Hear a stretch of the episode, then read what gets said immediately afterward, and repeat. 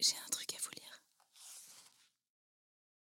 Extrait de Vol de nuit d'Antoine de Saint-Exupéry.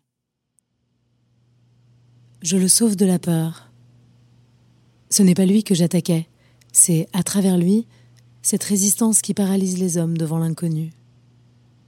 Si je l'écoute, si je le plains, si je prends au sérieux son aventure, il croira revenir d'un pays de mystère.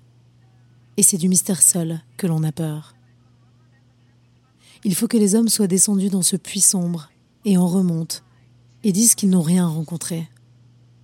Il faut que cet homme descende au cœur le plus intime de la nuit, dans son épaisseur, et sans même cette petite lampe de mineur qui n'éclaire que les mains ou l'aile, mais écarte d'une largeur d'épaule l'inconnu.